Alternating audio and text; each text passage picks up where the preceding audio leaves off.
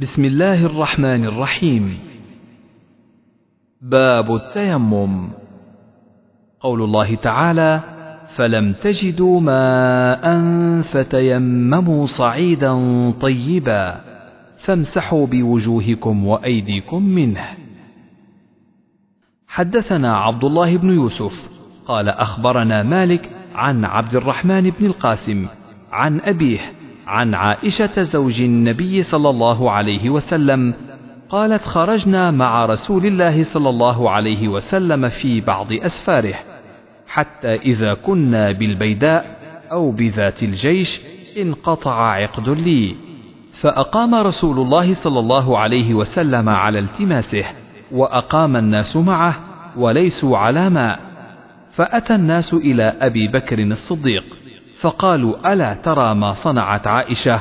أقامت برسول الله صلى الله عليه وسلم والناس وليسوا على ماء وليس معهم ماء. فجاء أبو بكر ورسول الله صلى الله عليه وسلم واضع رأسه على فخذي قد نام. فقال حبست رسول الله صلى الله عليه وسلم والناس وليسوا على ماء وليس معهم ماء. فقالت عائشة فعاتبني أبو بكر. وقال ما شاء الله أن يقول وجعل يطعنني بيده في خاصرتي فلا يمنعني من التحرك إلا مكان رسول الله صلى الله عليه وسلم على فخذي. فقام رسول الله صلى الله عليه وسلم حين أصبح على غير ماء فأنزل الله آية التيمم فتيمموا. فقال أسيد بن الحضير ما هي بأول بركتكم يا آل أبي بكر؟ قالت فبعثنا البعير الذي كنت عليه فأصبنا العقد تحته.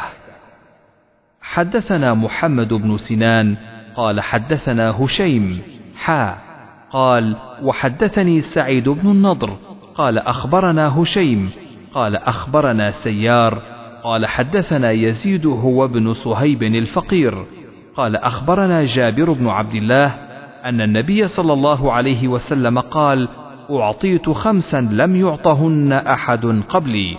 نصرت بالرعب مسيرة شهر وجعلت لي الأرض مسجدا وطهورا. فأيما رجل من أمتي أدركته الصلاة فليصل وأحلت لي المغانم ولم تحل لأحد قبلي. وأعطيت الشفاعة وكان النبي يبعث إلى قومه خاصة وبعثت إلى الناس عامة. باب إذا لم يجد ماء ولا ترابا.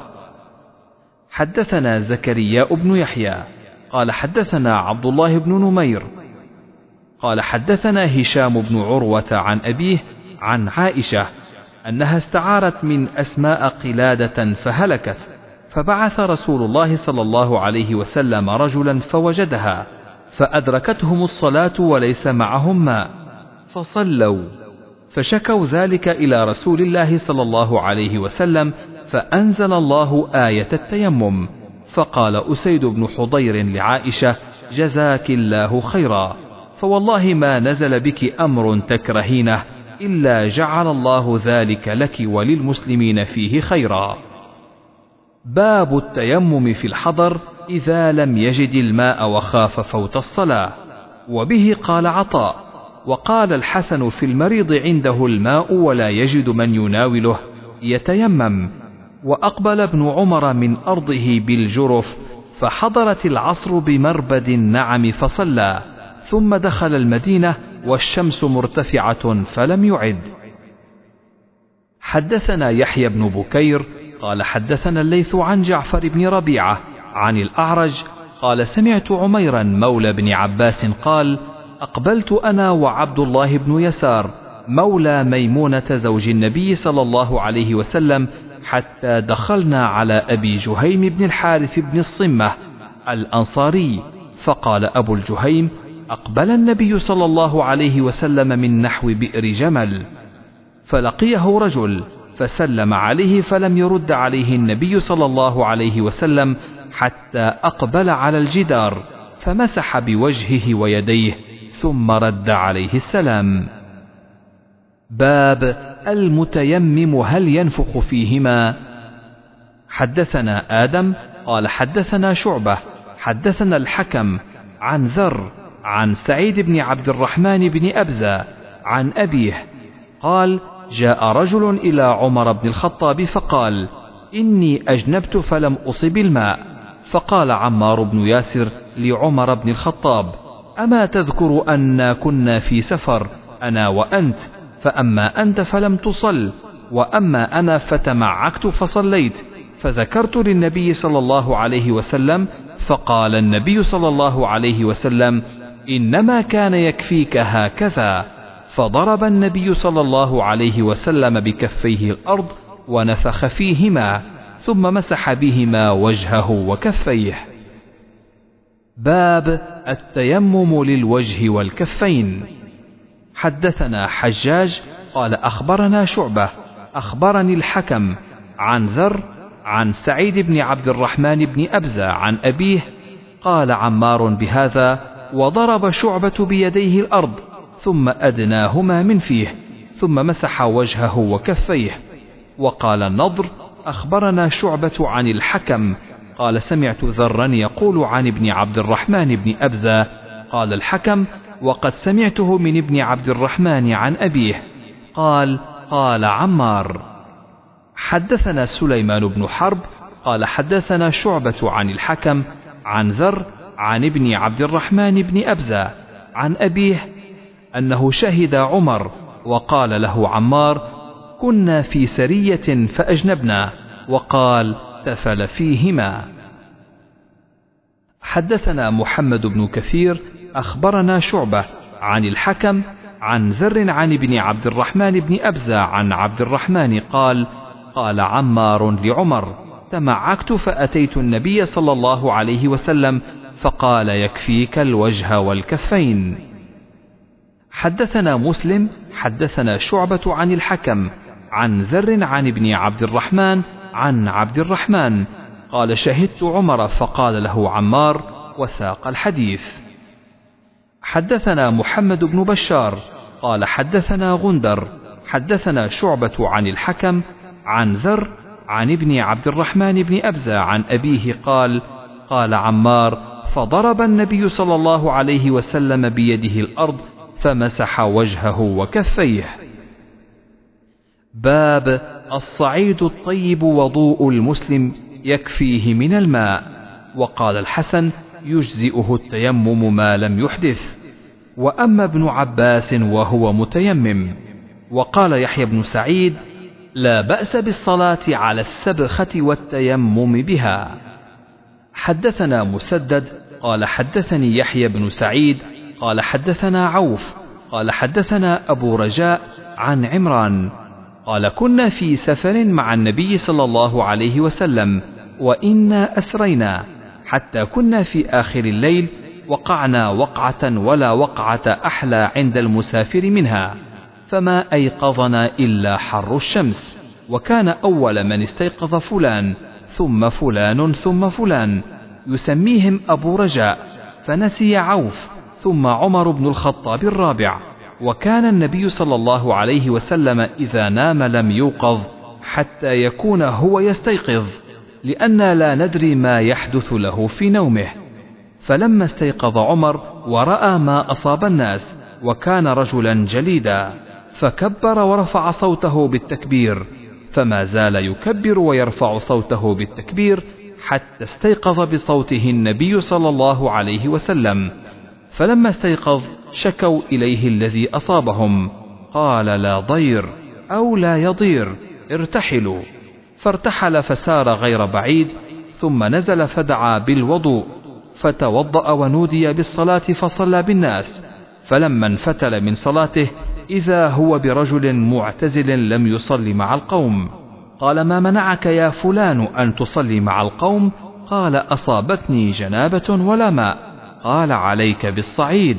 فإنه يكفيك.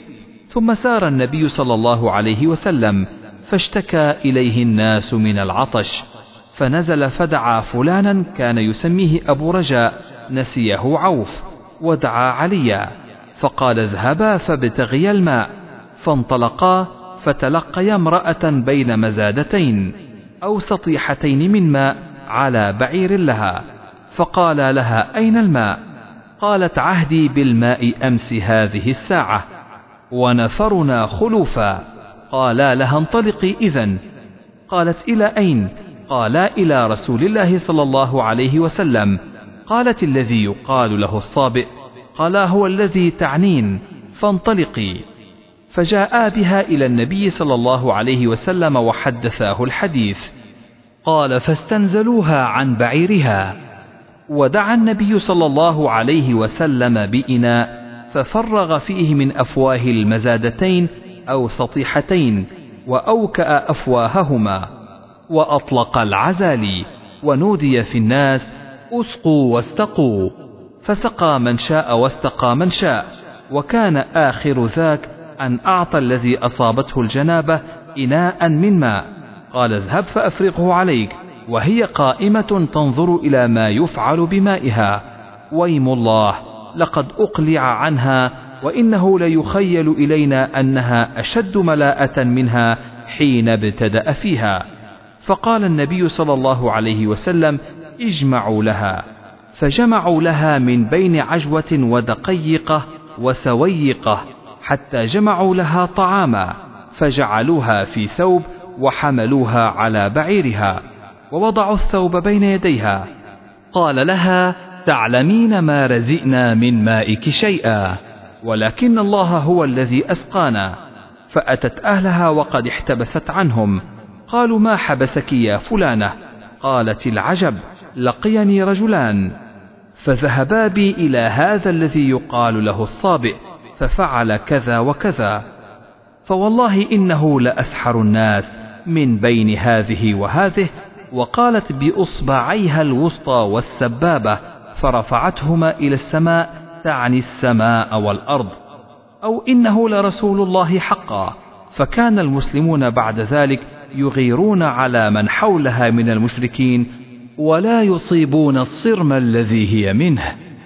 فقالت يوما لقومها ما أرى أن هؤلاء القوم يدعونكم عمدا فهل لكم في الإسلام فأطاعوها فدخلوا في الإسلام. باب إذا خاف الجنب على نفسه المرض أو الموت أو خاف العطش تيمم.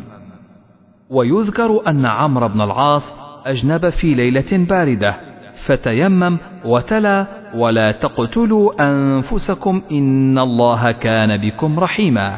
فذكر للنبي صلى الله عليه وسلم فلم يعنف.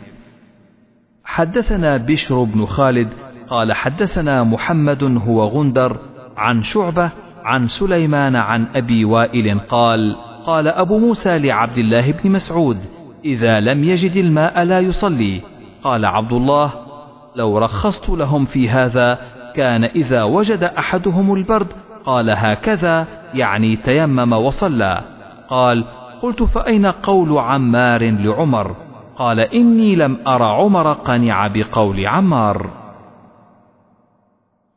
حدثنا عمر بن حفص قال حدثني أبي قال حدثنا الأعمش قال سمعت شقيق بن سلمة قال كنت عند عبد الله وأبي موسى فقال له أبو موسى أرأيت يا أبا عبد الرحمن إذا أجنب فلم يجد ماء كيف يصنع؟ فقال عبد الله لا يصلي حتى يجد الماء. فقال أبو موسى فكيف تصنع بقول عمار حين قال له النبي صلى الله عليه وسلم كان يكفيك قال ألم ترى عمر لم يقنع بذلك؟ فقال أبو موسى فدعنا من قول عمار كيف تصنع بهذه الآية؟ فما درى عبد الله ما يقول؟ فقال إنا لو رخصنا لهم في هذا لأوشك إذا برد على أحدهم الماء أن يدعه ويتيمم. فقلت لشقيق فإنما كره عبد الله لهذا؟ قال نعم. باب التيمم ضربة. حدثنا محمد بن سلام قال أخبرنا أبو معاوية عن الأعمش عن شقيق قال كنت جالسا مع عبد الله وأبي موسى الأشعري فقال له أبو موسى لو أن رجلا أجنب فلم يجد الماء شهرا. أما كان يتيمم ويصلي فكيف تصنعون بهذه الآية في سورة المائدة؟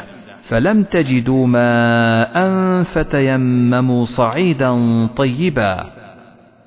فقال عبد الله لو رخص لهم في هذا لأوشكوا إذا برد عليهم الماء أن يتيمموا الصعيد. قلت وإنما كرهتم هذا لذا؟ قال نعم. فقال أبو موسى ألم تسمع قول عمار لعمر بعثني رسول الله صلى الله عليه وسلم في حاجة فأجنبت فلم أجد الماء فتمرغت في الصعيد كما تمرغ الدابة. فذكرت ذلك للنبي صلى الله عليه وسلم فقال إنما كان يكفيك أن تصنع هكذا. فضرب بكفه ضربة على الأرض ثم نفضها ثم مسح بهما ظهر كفه بشماله أو ظهر شماله بكفه ثم مسح بهما وجهه. فقال عبد الله أفلم ترى عمر لم يقنع بقول عمار؟ وزاد يعلى عن الأعمش عن شقيق كنت مع عبد الله وأبي موسى. فقال أبو موسى ألم تسمع قول عمار لعمر؟ إن رسول الله صلى الله عليه وسلم بعثني أنا وأنت فأجنبت فتمعكت بالصعيد. فأتينا رسول الله صلى الله عليه وسلم فأخبرناه فقال إنما كان يكفيك هكذا ومسح وجهه وكفيه واحدة. باب حدثنا عبدان قال أخبرنا عبد الله قال أخبرنا عوف عن أبي رجاء قال حدثنا عمران بن حسين الخزاعي أن رسول الله صلى الله عليه وسلم رأى رجلا معتزلا لم يصل في القوم. فقال يا فلان ما منعك أن تصلي في القوم؟ فقال يا رسول الله أصابتني جنابة ولا ماء. قال عليك بالصعيد فإنه يكفيك.